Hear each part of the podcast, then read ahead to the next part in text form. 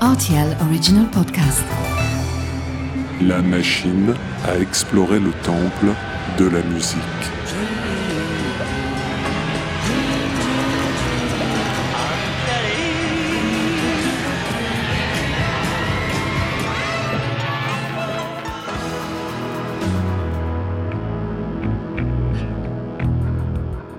Les titres phares des artistes méconnus, les titres méconnus des artistes phares. Avant d'aborder ce nouvel épisode de La machine à explorer le temple de la musique, je me suis plongé dans les centaines de courriels que je reçois quotidiennement, parmi lesquels beaucoup émanent de représentants de la communauté d'origine portugaise qui nous écoutent. Euh, oui, bon, je mens très mal. En vérité, j'ai croisé mon collègue Domingos de Oliveira à la machine à café qui me disait Tu ne parles jamais de rock portugais dans ton podcast. Qu'à Domingos. Direction Alcobaça.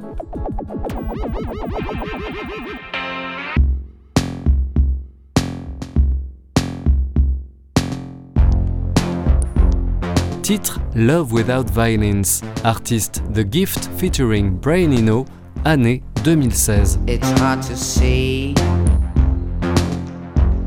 You done your dirt away from me. Lorsqu'on examine la longue liste de collaborateurs du musicien et producteur britannique Brian Eno, on a l'impression de plonger dans le Gotha de la planète rock.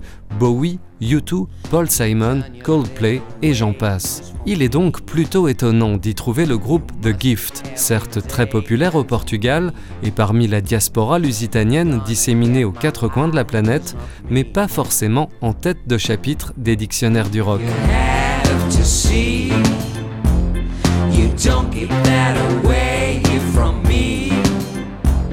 C'est une rencontre dans une galerie d'art brésilienne en 2011 entre Brian Eno et le leader de The Gift, Nuno Goncalves, qui est à l'origine de cette association, une sorte de coup de foudre artistique qui a poussé le Britannique très demandé à produire et à coécrire le sixième album du groupe, Altar.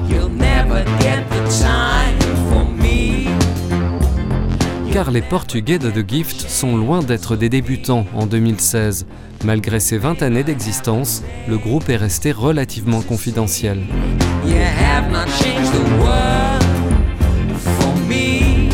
Ino emmène Flood dans ses valises, mixeur expérimenté qui a travaillé avec U2 ou Dépêche Mode. Un joli cadeau pour The Gift, dont la musique va passer un palier avec ce duo de magiciens du son. Le premier extrait de l'album, Love Without Violence, nous invite à une transe synthétique portée par la chanteuse Sonia Tavares.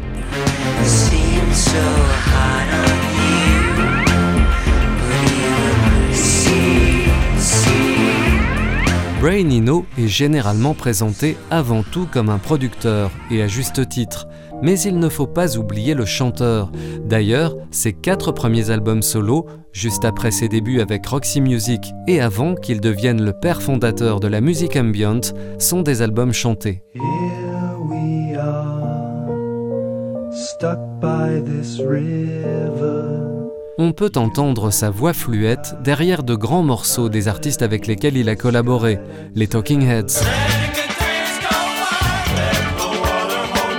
U2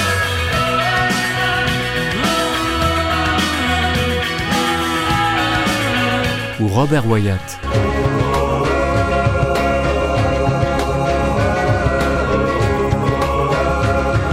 Lorsqu'il pousse la chansonnette pour le final de ce Love Without Violence, Ino emmène ce titre jusque-là, répétitif et hypnotique, dans une dimension plus mélodique.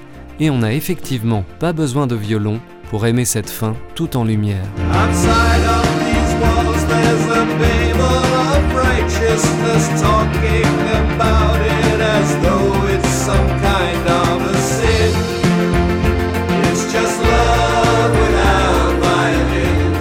Ino fera un dernier présent à The Gift en montant sur scène avec eux au Shepherd Bush Hall de Londres en mai 2017.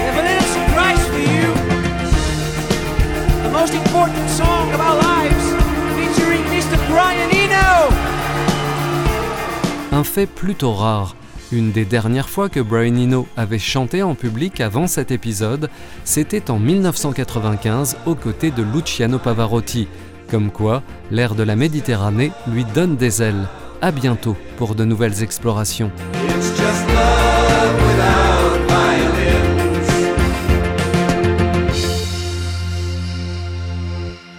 RTL Original Podcast.